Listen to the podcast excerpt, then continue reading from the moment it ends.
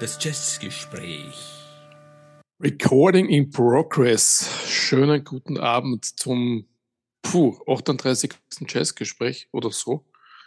Hallo ihr da draußen und hallo Dieter. Servus Stefan, auch von mir einen lieben Gruß an, an euch da draußen. Ähm, ja, eigentlich schon viel Arbeit hinter uns und das heutige Thema, äh, da ist mir beim drüber nachdenken und beim Vorbereiten bewusst geworden, wir machen das ganz lustig. Wir widmen uns einem Thema, das wir bis jetzt so noch gar nicht angegriffen haben. Und äh, während wir angreifen, machen wir nicht eigentlich äh, den Mainstream dieses Themas, sondern wir gehen gleich einmal in, den, in die Seitenarme dieses Themas hinein. Ja, und ich habe mich gefragt, nachdem ich das durchgehört habe, und es war eine relativ lange Liste, die du da vorgegeben hast, warum tun wir das eigentlich?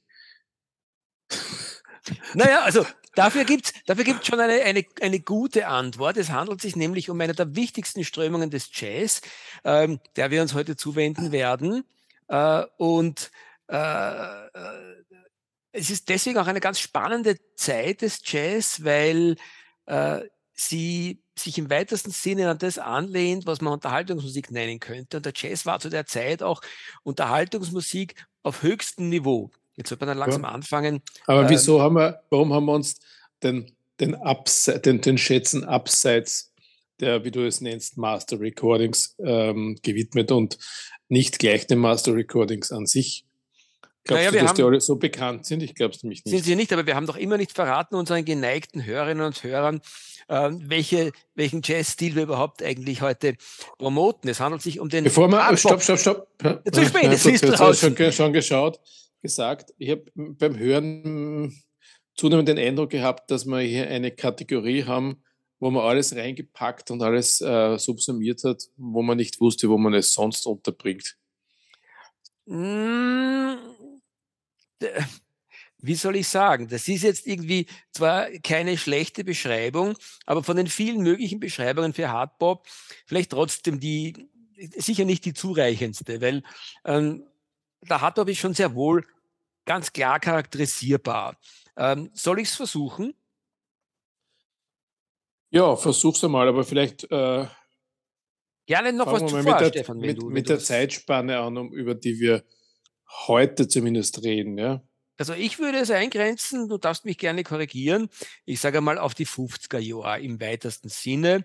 Ähm, und zwar ziemlich genau äh, von 1950 bis 1960. Das war so die Hochblüte des, des Hardbop für mich. Und natürlich gab es danach Hardbop und es gab davor schon Hardbop, aber so die richtig ähm, bekannten und großen Geschichten, auch die großen äh, Stars des Hardbop, Hardbop und ihre großen Werke sind eigentlich in dieser Zeit entstanden aus meiner Sicht.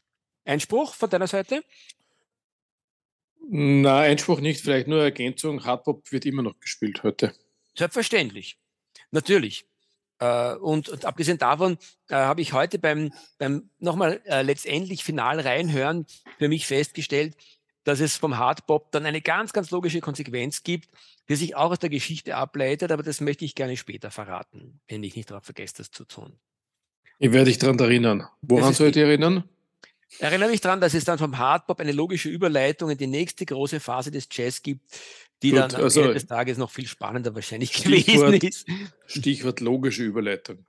Ja. Na, dann, dann de definier mal, ja. Äh, das, was ich gefunden habe im Internet, weil ich selber mal äh, das in Worte fassen wollte, was ich erkenne, aber nie so richtig beschreiben konnte. Ich, ich weiß, ich, es gibt so, so Jazz-Stile, die wir ja sonst immer hier behandeln, die relativ oder die vergleichsweise leichter abzugrenzen sind, für mich zumindest, als das, was wir heute machen. Darum habe ich versucht, das im Internet zu recherchieren, bin aber auch nicht auf wirklich sehr befriedigende Definitionen gestoßen. Ja, mein alter Buddy, äh, weißt du, was ich mache? Ich mache es mir leicht und greife mir in solchen Fällen dann noch einmal ähm, zur Abrundung des Themas den guten alten Joachim Ernst Behrendt, äh, Klassiker des deutschen, der, der deutschen Jazzrezeption, der das, das Jazzbuch geschrieben hat. Und der hat eigentlich immer sehr, sehr griffige Formulierungen gehabt und ich lehne mich jetzt an ihn an. Ähm, er möge, ich glaube, er ist schon gestorben, er möge da oben dankbar hinunterblicken oder es nicht äh, estimieren, was ich dazu sagen, zu sagen habe. Es lehnt sich, wie gesagt, an ihn an. Und äh, er beschreibt das so schön. Äh, in dieser Zeit, die wir jetzt gerade schon eingegrenzt haben, ähm, ist der Bebop übergegangen äh, in eine Weiterentwicklung, die sich so im Wesentlichen in zwei Richtungen ähm, äh, divisioniert. Das eine ist der Cool Jazz. Äh, ich sage einmal auf die Schnelle und vereinfacht von unserem großartigen Miles Davis erfunden. Äh, eigentlich mit seiner vielleicht sogar maßgeblichsten Platte des, des Cool Jazz, Birth of the Cool. Und dann gab es die Hinwendung zu einer anderen Musik, also nämlich zum Hardbop. Und die war ein bisschen die Konsequenz eigentlich aus dem Cool Jazz. Der Cool Jazz war nämlich sozusagen quasi ein Runterkommen von dieser hektischen, aber im besten Sinne hektischen ähm, äh, Interpretation des Jazz, die der Bebop gebracht hat, unter den großartigen Charlie Parker und Dizzy Gillespie, die sich sicher am meisten für den Bebop verdient gemacht haben.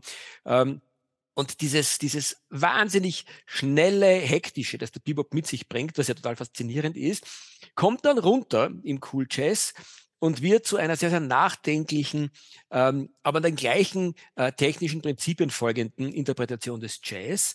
Äh, die war aber äh, sehr, sehr stark. Lenis Tristano ist da zum Beispiel ein, ein wichtiger äh, Proponent gewesen, die war schon sehr stark geprägt von einem wahrscheinlich sehr westlich europäisch orientierten und stark von den Weißen dann forcierten ähm, äh, Verständnis des Jazz. Und die, die schwarzen Jazzer, die selbstverständlich und berechtigterweise eigentlich immer äh, die Oberhand hatten, weil sie am Ende des Tages doch die genialeren, vor allem in, in Summe gesehen, die auf die Masse bezogen, die genialeren Geschichten gemacht haben, ähm, haben dann sofort wieder als Gegenreaktion äh, wie soll ich sagen, das gute alte afrikanische Element hineingebracht. Ähm, um das in Worten zu sagen, Blues, Soul, Funk ist sozusagen sofort wieder zum Kultures dazu addiert worden. Und das ist dann äh, vereinfacht gesagt äh, der Bebop geworden, der, der Hardbop geworden. Gut, Professor Dieter hat gesprochen. Ähm, ich darf dem Professor trotzdem in einer kleinen Sache widersprechen. Ich glaube, Funk war damals noch nicht erfunden worden. Doch, doch, doch. Funk ist, Funk ist etwas, was wir ähm, später Geborenen ähm, ganz anders kennen und verstehen, gebe ich dir recht, Stefan. Aber es be bezieht sich ganz genau auf diese Elemente, diese stark rhythmischen Elemente, die äh, der Jazz eigentlich in dieser Zeit auch schon hineingebracht hat.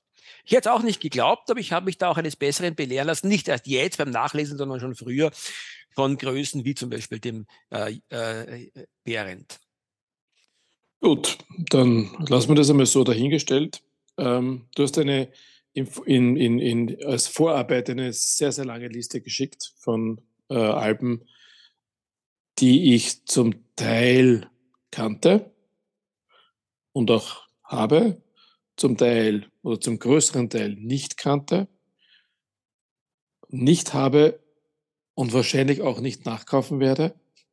Und dann gab es noch einen kleinen Teil, also insbesondere zwei Alben, die ich mal kaufen werde, wobei das eine nicht als Hardpop bezeichnet würde.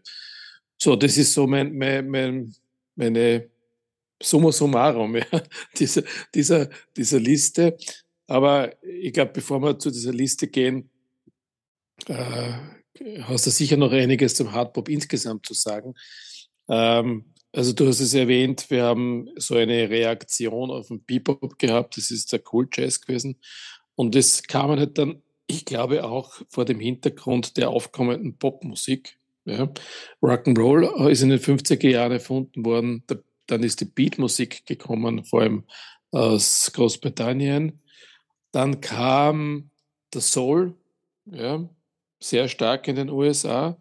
Ich glaube, dass, also Motown, ja, oder Stax Records, das ist alles, was in den so Anfang der 60er Jahre ihre Ursprünge hatte, seine Ursprünge hatte. Und dann hatten wir auch noch äh, eine Bluesmusik, die sich langsam äh, vom Süden in Richtung Norden aufgemacht hat und sich dabei elektrifiziert hat. Und ich glaube, alle diese Einflüsse haben die Jazzer ja auch aufgenommen, ähm, weil das, das Gute und das äh, Positive am Jazz ist ja immer, dass man sich nie anderen Musikrichtungen verschlossen hat, sondern immer versucht hat, das eigentlich mit aufzunehmen. Und alles das hat letztlich in diesen Hardpop äh, Eingang gefunden. Würdest du dem zustimmen? Ich stimme dir da hundertprozentig zu ähm, äh, und greife gleich sozusagen deine erste kritische Eingrenzung oder Einschätzung des, des Hardpop auf, dass er eigentlich, dass das auch von der Liste ähm, nichts so ist, dass man sagt, um Gottes Willen, das habe ich nicht besessen bis jetzt, was für ein Wahnsinn, ich muss schauen, dass ich es irgendwo kriege, egal zu welchem Preis.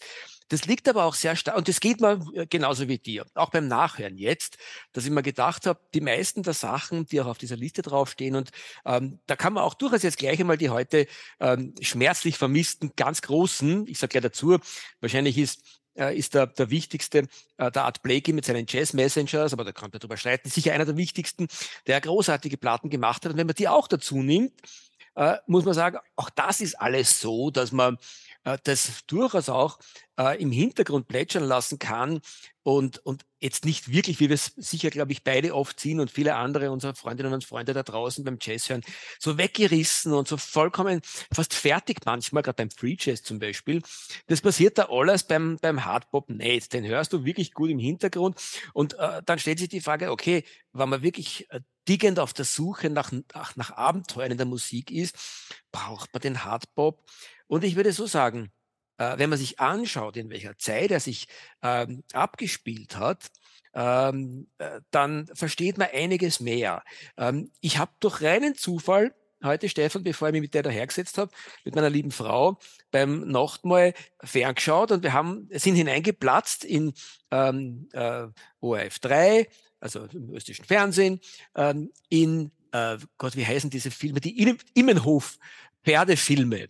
Hochzeit am Immenhof gibt's da, was weiß ich, Ferien auf dem Immenhof, ich weiß nicht, ob das, das was sagt. Ja, sagt äh, was, ja. Äh, es ist also wirklich äh, äh in den 50er Jahren entstandene Filme in Deutschland, eben über äh, eine Familie und Menschen, die da irgendwie so eine Pferdefarm haben und, und alles ist wirklich Eidelwonne, Waschtrog und äh, es ist nur happy. Und jetzt wissen alle, die sich mit Geschichte beschäftigt haben, natürlich war in Deutschland und Österreich ganz stark in der Zeit, wir wollen die Grauen des Krieges vergessen und wollen sozusagen ähm, in, der Wirtschaft gab es das Wirtschaftswunder, absoluter Aufschwung in der, in der Wirtschaft, den Menschen ging es besser und besser, aber sie waren auch im Trauma des Krieges und wollten das vergessen. Und es wurde wirklich in der Kultur und der äh, Literatur äh, und der Kunst wurde wirklich auf ganz auf Mainstream und auf Happy Life gemacht. Äh, das war in Amerika zwar nicht ganz so der Fall, aber trotzdem gab es auch in Amerika in dieser Zeit noch immer die Nachwehen des Kriegs. Und ich glaube, es waren alle wirklich, äh, man kennt ja auch die 50er Jahre, äh, das 50er selbstverständlich in Amerika, alles auf Happy Family und nice and fine. Und ein bisschen spiegelt sich das äh, für mich äh, auch in der, im Jazz damals wieder. Es war eine doch sehr äh, gemainstreamte Musik und man merkt dieser Musik an, dass sich die Jazzer wirklich in höchster Kreativität ergehen, wenn es darum geht, sozusagen quasi ihre Sohle zu spinnen und ihre Musikbögen zu spannen. Aber das Korsett, dem sie sich hingegeben haben, äh, wenn man um, wenn es um Harmonien geht und, und sozusagen um, um das gesamte Ensemble äh, der Musik, das ist am Ende des Tages ist es eigentlich sehr, sehr Botschenkino-artig gewesen, sehr, sehr, sehr brav und, und das ist es halt. Damit leben wir halt. Es war nicht anders bringt mich auf ein anderes Thema. Wir sollten mal einen Film-Podcast machen. ja, ja. abgemacht. weil, weil ich, äh, was du gesagt hast über, über den europäischen Film der 50er Jahre, das stimme ich da vollkommen zu. Beim amerikanischen Film sehe ich das schon ein bisschen differenzierter, weil wir hatten natürlich die, die typische Doris Day-Komödie, stammt aus den 50ern. Aber die Douglas Sirk-Melodramen, die mir gerade einfallen, die stammen auch aus den 50ern. Na sicher, also, und die Nouvelle Vague ist ja auch da, hat ja auch schon angefangen in Frankreich zu der Zeit und der richtig, italienische ja. Neorealismo, also das ja, recht. Genau, ja. ähm, aber in, ich glaube in Österreich, also im deutschsprachigen Raum, inklusive der Schweiz, da war wirklich alles noch auf, auf zu, zu 95 bis 99 Prozent auf vergessen mhm. wir den Krieg und seien wir nur glücklich und machen Plätzchen im Fernsehen und im Krieg. Genau. Ja. Ja. Also war das damals. Und ähm, ja, ansonsten, ich sage ich einmal, ähm, gibt es eigentlich ähm, ich sage mal, musikhistorisch oder technisch betrachtet aus meiner Sicht zum, zum Hardpop gar nicht mehr so viel zu sagen. Ähm, außer dass es schon, ein, äh, darum haben wir uns vielleicht sogar wirklich dem Thema abseits der großen ähm, Master Recordings äh, gewidmet, weil es schon erstaunlich ist, ähm, wie viel da in Summe gesehen von den Sidemen, weil da handelt es sich großteils um die Sidemen, über die wir heute reden, ähm, von den Sidemen an großartigen Platten damals rausgebracht wurde, die es zumindest wert ist, gehört zu werden, wenn du schon Stefan meinst, von denen nicht allzu viel besitzen zu müssen. Ja, es, es gab ein paar Alben dabei, da habe ich mir gedacht, so alt werde ich nicht mehr, dass mir das irgendwann mal gefällt. Jetzt musst, aber, jetzt musst du es aber konkret, jetzt, jetzt wird spannend, Stefan. Das wir nicht vergessen, spannend. mach's konkret. Würde mich schon sehr interessieren. Was ist denn da so dabei, wo du sagst, okay, brauche ich nicht wirklich? Also, wenn ich mir die Liste anschaue, warte mal, ich versuche das jetzt einmal ähm, einzugrenzen. Also, das, was ich kürzlich erst gehört habe, wie wir abgeschlossen haben, war äh, Eddie Lockjaw Davis. Mhm. Very sexy. Sexy mhm. mit, mit A, also mhm. mhm. Saxophon. Mhm. Also das habe ich, die war, das war für mich ein, boah, ein fürchterliches Album, muss ich sagen. Mhm. Mhm. Ähm, fahre fort. Ich fahre fort. In den Wunden also, zu wühlen. In den Wunden zu wühlen. Ja, es ist ganz einfach. Weil, ah, gut, alles ähm, gut, alles gut. Ich muss jetzt einmal schauen, was ich nicht in eine Playlist aufgenommen habe. Ähm, ich glaube, mir gehen es mir gehen's besser durch, äh, eine nach der anderen. Dann ist es für mich einfacher, bevor ich da jetzt ja, wieder welche raus. Natürlich. Und wir sagen ja. einfach was dazu, zu den, zu den einzelnen Platten. Aber was wir, was wir noch nicht gemacht haben, ist äh, uns, also zu versuchen zu beschreiben, was Hardpop ausmacht. Ähm, wir haben schon ein bisschen das definiert und gesagt haben, ja, im Grunde ist es Bebop auf eine vereinfachende Art und Weise. Wir haben, wir haben verschiedenste Einflüsse, Blues kommt sehr oft vor jetzt, ja. Mhm. Ähm, das, und zwar auch sprichwörtlich. Also es gibt also viele Titel, äh, Stücke, die dieses Wort Blues im Namen haben. Ähm, es, ja, ich weiß nicht, ob ich, ob ich, das Wort Soul Jazz in den Mund nehmen darf. Das ist halt auch so, so die, die, die Beginnings, ja. Äh, dieser Lou Donaldson zum Beispiel hat ja nichts anderes gemacht in seinem Leben, zum Beispiel Soul Jazz. Mhm. Ich weiß nicht, ob er besser geworden ist, äh, der Blues Walk, den du da reingenommen hast, also mir 58 hat mir zum Beispiel auch überhaupt nicht gefallen. Das habe ich, hab ich für mich nicht äh, als unterhaltsam wahrgenommen. Naja, das ist eigentlich bereits, sage ich mal, der Höhepunkt gewesen. Was danach kam, das ist dann teilweise noch mehr ähm, äh, Kaufhausmusik geworden, aber durchaus im besten Sinne. Aber also das war schon, sage ich mal, sein, sein konzisestes Album wahrscheinlich aus dem Jahr 1958. Mhm, mhm. Okay. Ja, aber wie gesagt, versuchen wir uns doch einmal durchzugehen, diese, diese Alben. Ähm, du hast ja sicher was dabei gedacht, sondern die waren ja jetzt nicht nur so äh, schnell aus dem Ärmel geschüttelt. Mhm. Ähm, ich nehme an, du hast auch das meiste davon zu Hause, oder? Ich habe einen Gutteil davon zu Hause, ja, ja. Wobei ja. das nicht die, die Grundlage war, sondern, äh, sondern, sondern einfach wirklich auch, es war ein Matching aus den Dingen, die ich kenne und den Dingen, die schauen so allgemein hin, unter anderem auch unter Hinzunahme unseres äh, äh, geschätzten äh, Penguin Guides äh, to Jazz äh, die ja auch äh, sehr, sehr kritisch und strenge Bewertungen abgeben. Und da durchwegs äh, dreieinhalb bis vier Sterne Alben, würde ich mal sagen, finden sich mhm. hier wieder.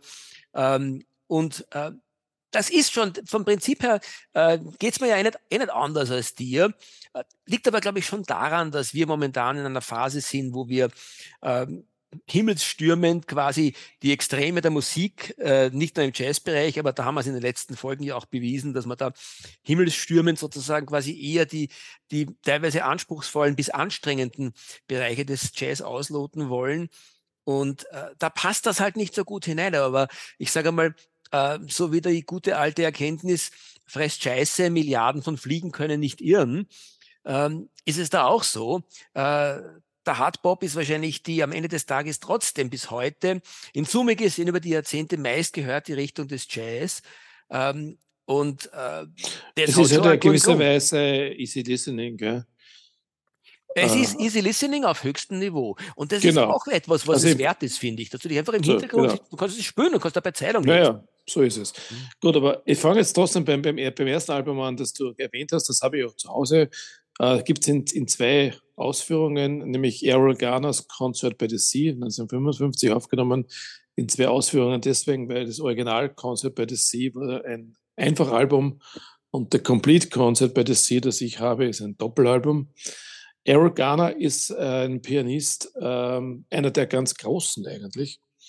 Äh, Errol Garner habe ich das erste Mal gehört, äh, als ich im Plattenschrank meiner Eltern ähm, herumgesucht habe. Und dort ist Gott sei Dank Garner gestanden. Ich habe es geerbt, ich habe es jetzt noch zu Hause. Leider nur sehr, sehr wenig. Ich glaube, es war, glaube ich, überhaupt nur eine Platte. Garner in Paris. Äh, und das Konzept bei der Sie haben wir dann irgendwann noch gekauft. Ähm, ist jemand, über den ich jetzt vielleicht nicht alleine, aber er und seine, seine Wegbegleiter, ich denke da an Bud Powell und so weiter, äh, über die wir mal eine Sendung machen könnten. Also diese klassischen Pianisten. Mhm. Mhm. Äh, was zeichnet ihn aus? Ich kann es gar nicht so beschreiben, weil ich mich jetzt äh, äh, musiktheoretisch zu wenig damit auseinandergesetzt hätte um jetzt Errol Garner zu beschreiben im Vergleich zu anderen Pianisten. Ich weiß, er ist einer, der sehr, sehr fließend spielt, sehr, sehr schnell spielt. Ich glaube, ich bin mir gar nicht sicher, ob er jemals Noten selber gelernt hat. Und einem seiner Stücke ist sogar ein, ein, ist in einen Film eingegangen, nämlich Play Misty for Me vom Clint Eastwood. Mhm. Ja, du kennst den Film möglicherweise aus den Anfang der 70er Jahre. Da geht es um einen Radio-DJ, den spielt der Clint Eastwood und, mhm. und äh, Frau ruft immer an und sagt, Play Misty von mir und die, glaube ich, mhm. rückt ihm dann auf die Pelle. Ja, ja. ja das einer, einer der, ist, der, der 70er-Jahr-Filme mit, ja, die wirklich ist, sehr, sehr gut sind und, und eher so ein bisschen fast in die, in die, in die ja, in die, in die typische äh, äh, psychologische Schiene hineingehen, gar nicht so typisch Clint Eastwood. Ist ungefähr 103, 173 Jahre her, dass ich den gesehen habe, das letzte Mal. Mhm. Mhm. mhm. okay, also Errol Garner, also da kann ich schon mit, ja, beim ersten Album. Ähm, zum Zweiten möchte ich auch noch was sagen. George Russell, da haben wir eine eigene Sendung gewidmet. Jazz Workshop war, glaube ich, seine erste, wenn ich mich erinnere. Mhm. Ich sehe das schon äh, als Übergang zum Modal Jazz. Es hat natürlich viele Bebop-Elemente, äh, Hardpop-Elemente, aber es, es, geht in mir, bei mir schon in Richtung Modal. Äh, ist natürlich ein tolles Album, aber das haben wir, haben wir, glaube ich, in, der Letz-, in dieser Sendung über George Russell schon eingehend behandelt. Ja. Willst du noch was sagen dazu? Ich, ich möchte ja. vor allem dazu sagen, dass genau das die Abgrenzung ist. Ähm, äh, nämlich äh, wie immer bei diesen Dingen und auch der, der Joachim Ernst Behrendt ähm, macht ja da eine Kategorisierung, mit der ich eigentlich sozialisiert wurde als, als jüngerer Bur, äh, die so gar nicht der Realität entspricht. Wie immer ist die Realität viel bunter, kantiger, verrückter und uneingrenzbarer, als wir das immer versuchen, wenn wir äh, eine, eine, ein Schema über die Welt drüber legen. Und der Behrendt macht das natürlich auch und teilt sogar äh, den Jazz in Jahrzehnte ein und eben äh, die 50er sind für ihn eben das Jahrzehnt des, des Cool Jazz und des Bebop. Und wenn man sich aber anschaut, wie viele bereits modale Werke in dieser Zeit entstanden sind und wie viel früher es damals, äh, wie viel früher es eigentlich auch schon den Hardbop zum Beispiel und den Cool Jazz gegeben hat, dann passt das ja eh alles nicht. Und insofern ähm, äh, äh hast du den Bebop, äh, den, den, den modalen Jazz jetzt sehr treffend hier hineingebracht. Ähm, äh, ja, viele von den, von den Platten, die ich da jetzt äh, drinnen hätte und wahrscheinlich sogar meine liebsten, äh, sind, sind wahrscheinlich in Wirklichkeit mehr modal als, ähm, äh, als Hardbop. Aber das ist ja auch so, wenn man sozusagen nicht so streng zwischen Modal und Hardbop unterscheiden würde, dann gibt es schon einige ganz, ganz tolle Platten aus dieser Zeit, die man mit etwas Großzügigkeit eben unter den äh, Hardbop-Jazz einreihen könnte. Ja, das ist richtig. Ähm, ich meine, die Abgrenzung ist halt immer nur eine, eine letztlich hilfsweise Abgrenzung. Ja. Vor allem in einer Zeit, wo sich die Strömungen ja schon überschnitten haben und das eine aus dem anderen rausgewachsen ist. Du siehst es sogar bei den Platten selber, Stefan. Wenn du sie dann durchhörst, äh, ist es so, dass ähm, die, die heute äh, ins, ins, ins Spiel gebrachten Platten ja auch teilweise klassische äh, Hardpop-Stücke enthalten, manchmal durchaus äh, Cool-Jazz-Stücke enthalten und teilweise eben sehr wohl in die modale Richtung gehen. Also es ist, die Musiker haben sich selbstverständlich überhaupt in keinster Weise an, an die Klassifizierungen, die dann später über das Ganze drüber gestülpt wurden, gehalten und auch nicht an die Klassifizierungen, die es damals schon gegeben hat. Zum Beispiel die Geschichte für den Cool Jazz, den West Coast Jazz zu nennen und dann die, die Gegenbewegung die auch noch coole Gegenbewegung äh, in, äh, als East Coast Jazz dann zu bezeichnen, das waren eindeutig Erfindungen der Plattenfirmen und nicht der Musiker. Die haben sich einen Teufel um das geschert. Die haben ihre Musik gemacht und am bestenfalls, wenn sie etwas sozusagen irgendwo in einer gewissen Form von Mainstream gemacht haben, haben sie bestenfalls darauf geschüttet, dass sie Kohle verdienen müssen, damit sie sich ihr, ihr, ihr Rauschgift leisten können. Ne? Das ist bestenfalls die Kategorisierung gewesen. Wie viel Rauschgift kann ich mir äh, kaufen, wenn ich jetzt in eine gewisse Richtung gehe und nicht ich möchte mich jetzt dieser Richtung unterordnen. Ja, das stimmt. Ähm, damit kommen wir zum dritten, äh, einem gewissen Kenny Dorham. Äh, zum Kenny Dorham muss ich sagen, mit dem muss ich mich noch näher beschäftigen. Ich habe nur ein Album von ihm zu Hause, das ich mir, zu, das ich mir zweimal kaufen musste, nämlich Trompeter Toccata. Warum musste ich es mir zweimal kaufen? Das die erste Ausgabe, die ich bekam. Das war die, eine, die erste Platte, bei der mir das jemals passiert ist, dass Mittelloch war nicht in der Mitte. ja, es war, es war ein Wahnsinn. Also sowas habe ich noch nicht gesehen. Zu Rauschgift genommen oder zu Alkohol getrunken? Französische Blue Note Pressung, ja. Ähm, die sind an sich also, nicht so, so, schlecht sonst. Also. Ja, musste ich so ein zweites Mal kaufen. Mag ich auch sehr gern, das Album. Mhm. Äh, gehört habe ich auch noch äh, Roundabout Midnight at the Café Bohemia. Mhm. Ähm, ja, das ist halt, ich, das ist schon ein bisschen verstaubt, muss ich sagen. Also es mhm. ist äh, doch aus dem Jahr 56. Äh, aber es ist, äh, ist ein absolut klassischer Hardpop. Mhm. Na, hast du denn den Quiet Kenny beispielsweise? Ja, habe ich eben nicht. Ja, darum sage naja, ich, ich, muss mich, ich muss mich da mehr unbedingt. Ja. Das ist wahrscheinlich, also die Trompeter Toccata mag ich auch sehr, sehr gerne. Ähm, und äh, der Quiet Kenny ist aus meiner Sicht, und es geht dann schon fast wieder ein bisschen in die, in die Cool Jazz-Richtung, wie gesagt, was, was gerade äh, erwähnt wurde. Die Künstler halten sich da nicht an Klassifizierungen. Aber das ist wirklich äh, einfach feine Musik und sehr, sehr, äh, wie soll ich sagen, sehr, sehr spannende und interessante Themen, die da in, in der, in der Quiet Kenny abgehandelt werden. Mhm. Gilt übrigens auch für den, die, die folgende Platte aus der Liste, äh, Music to Listen to Red Norvo. Ja, da wollte ich dich bitten, dass du zum Red Norvo was sagst. Ich kannte den nur vom Namen her und äh, jetzt abgesehen von dem Album das du gerade erwähnt hast, habe ich von dem auch noch nichts gehört. Bemerkenswert an dieser Platte ist vor allem das Cover. Es ist ähm, ganz, ganz fürchterlich und, und damit auch wieder originell. Das ist auf einer Blumenwiese steht ein Vibraphon. Red Norvo ist Vibraphonist. Und äh, der Red Norvo äh, lehnt an dem Vibraphon an der, an, der, an, der, an der kurzen Seite und links und rechts davon stehen ein kleines Mädchen und ein kleiner Junge und spielen auf dem Mikrofon. Alles in weiß gehalten. Ich meine, ja, die Menschen. Also das, das passt. Eigentlich ist es genau das, Quod era demonstrandum, was wir gesagt haben. Das ist ein bisschen ein Spiegel dieser Zeit gewesen. Ähm, ja, Happy Family, Happy Life. Alles ist gut und die Atombombe möge doch nicht äh, über uns niedergehen. Also so ein bisschen ist die Geschichte und mehr muss ich ja. ehrlich sagen, kann ich zum Retten aber auch nicht sagen, außer dass okay, ich die Plauten einfach gut gefunden habe. Aber hast du sie zu Hause? Ich habe sie, glaube ich, zu Hause, ja. Also wie, wie, wie kam der in die Liste? Das würde mich interessieren. Der Red Norvo ist, ist, ist, ist eigentlich einer, für den dieses klassische, äh, für den das Thema heute sozusagen geradezu geschnitzt wurde, 50er Jahr Hardpop-Schätze abseits der legendären Master-Recordings und der legendären Master, muss man auch sagen, sozusagen quasi. Weil der Red Norber wäre wahrscheinlich ansonsten äh, in, der, in den Annalen der Geschichte nicht vorgekommen, außer als, als, als begabter Vibraphonist, der ihn auf unterschiedlichsten Platten mitgespielt hat, äh, wenn er nicht diese eine Platte gemacht hat, die sehr wohl auch im Penguin Guide äh, unter die bemerkenswertesten Alben sozusagen der Jazzgeschichte. Also es ist jetzt nicht gerade ein Crown-Album geworden, aber ich glaube, es ist zum Beispiel eines von denen, die mit, mit vier oder zumindest dreieinhalb Sternen bewertet sind.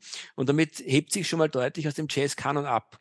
Und das ist für mich irgendwie so ganz typisch eigentlich auch für, für, äh, für den Hardpop, weil im Hardpop ist es einer großen Anzahl von Künstlern, von Sidemen möglich gewesen, sehr, sehr anspruchsvolle Platten zu machen, die Gültigkeit bis heute haben.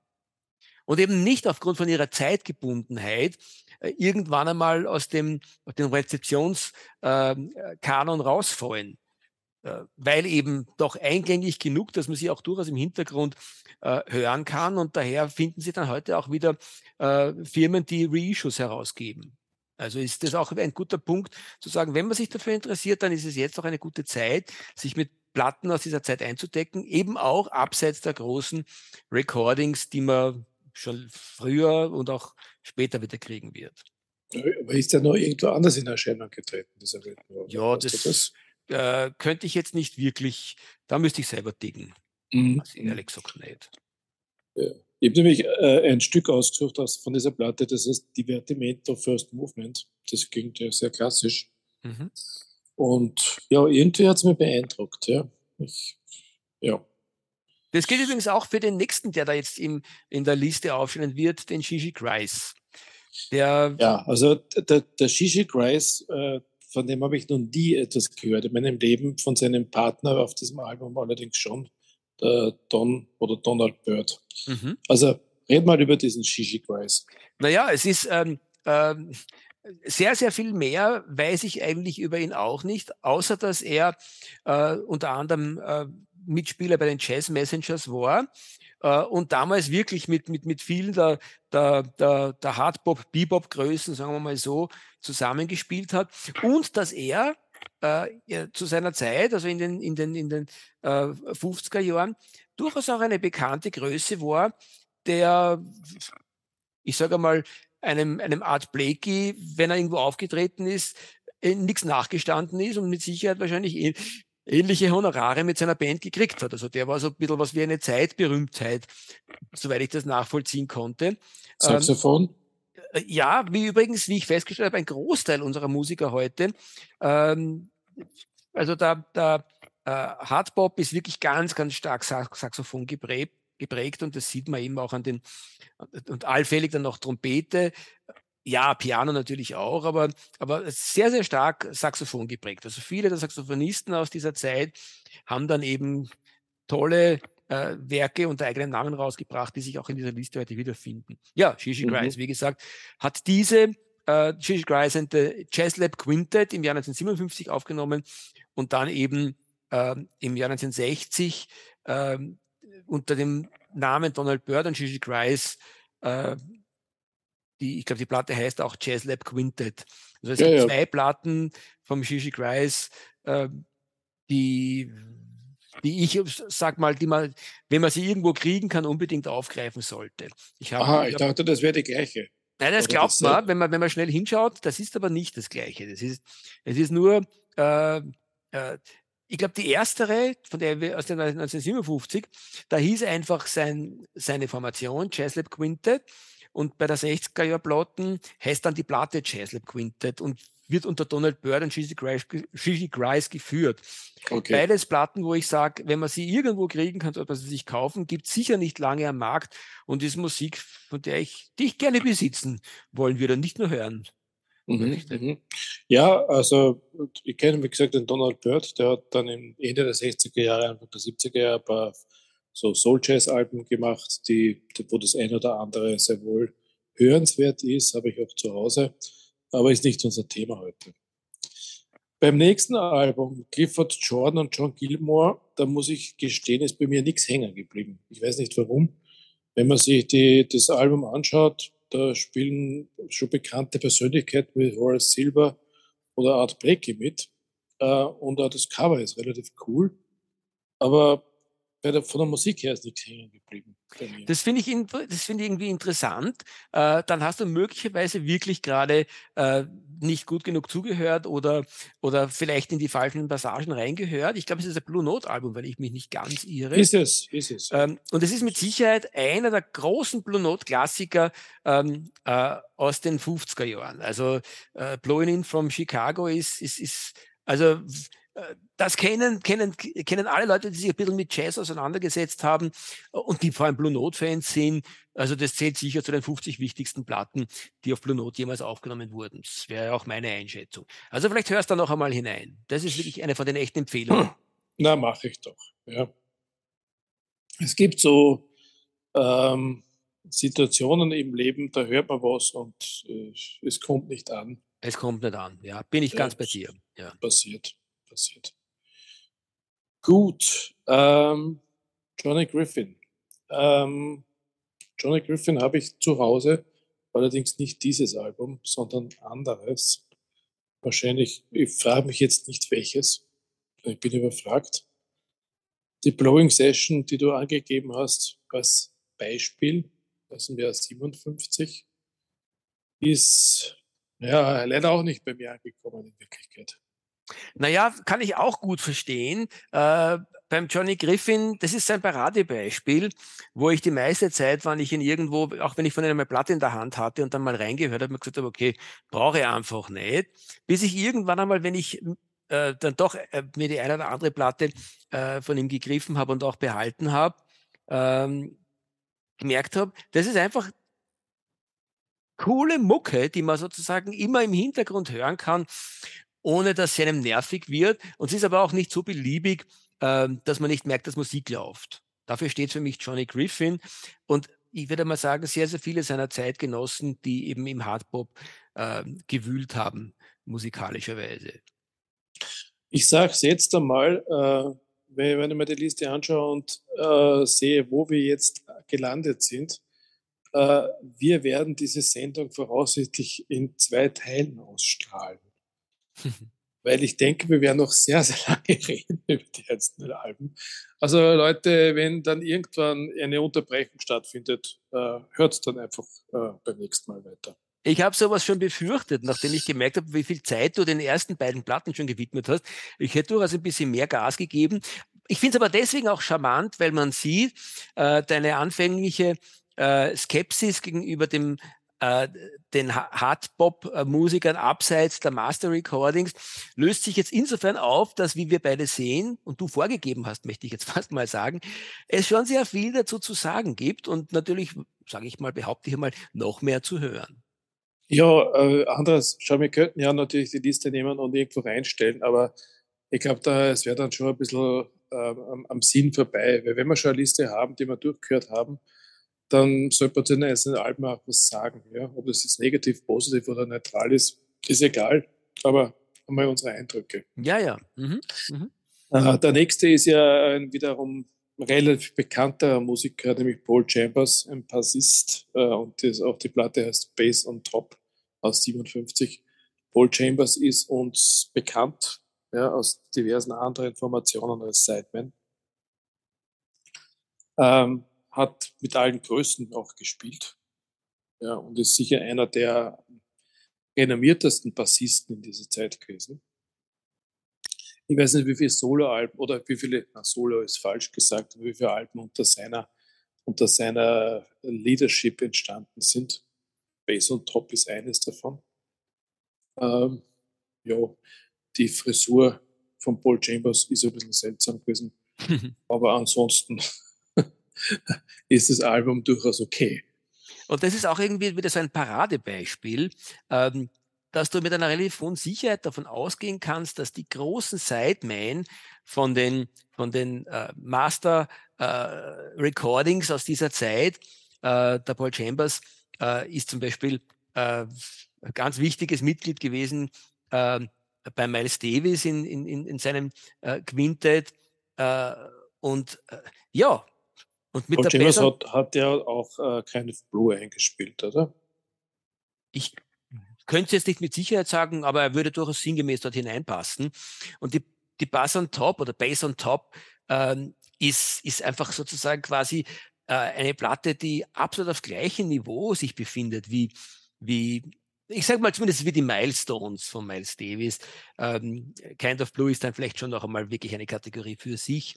Aber das ist definitiv eine Platte, die, die, wo man sich absolut nicht genieren muss, wenn man, wenn man sie besitzt und, und, und, und, und, und ähm, ja, großartiges Ding und ist wieder so ein Beispiel dafür, dass wirklich ähm, auch die Sidemen in dieser Zeit ähm, was aus äh, aus sich äh, und ihrer Musik machen konnten. Was vielleicht auch daran liegt, dass der Hardpop einfach eine, er ist gerade so anspruchsvoll, dass du da wirklich guten, gute Musik, guten Jazz machen kannst, aber er ist nicht so anspruchsvoll, dass man da sozusagen quasi schon ein absoluter Meister sein muss, äh, um daraus was zu machen, was dann irgendwie auch die, die Zeit überleben kann. Ja, es war also ein bisschen Learning by Doing und ich, ich springe jetzt doch nochmal zum Johnny Griffin zurück, weil den habe ich schon noch in der Playlist aufgenommen, weil diese, diese Blowing Session ist ja eigentlich entstanden mit, mit dem John Coltrane. Ja. Ja, also Griffin am Altsaxophon nehme ich mal an. Der Coltrane war am Tenor. Ähm, aber es ist halt, es ist halt trotzdem äh, für mich ein bisschen aus der Zeit gefallen. Das waren so die, die, die, die ganzen Hardpop-Anfänge von, von Coltrane und da, er war auch sehr, sehr stark als Side Sideman in dieser Zeit eingesetzt. Da gab es ja auch die Drogenprobleme, über die wir schon mal geredet haben. Ja, apropos Dieter, genug geredet. Ich glaube, wir haben für heute genug geredet. Ich sehe da noch eine sehr, sehr lange Liste und ich denke, wir heben uns das jetzt für einen zweiten Teil auf. Was meinst du? Bin ganz bei dir, Stefan. Äh, das Thema ist wirklich Abendfüllern im wahrsten Sinn des Wortes. Höchste Zeit, Schluss zu machen und bin schon gespannt äh, auf den zweiten Teil. Ich auch. Und damit belassen wir es für heute. Ähm, unsere Schlusshinweise wie üblich. Ihr findet uns im Internet auf letscast.fm, auf meinmusikpodcast.de ähm, und äh, auf den Streamingdiensten äh, Spotify sowie auf äh, Apple iPods. Ja, und das wär's für heute. Tschüss, Leute. Tschüss, Stefan. Baba, ihr da draußen.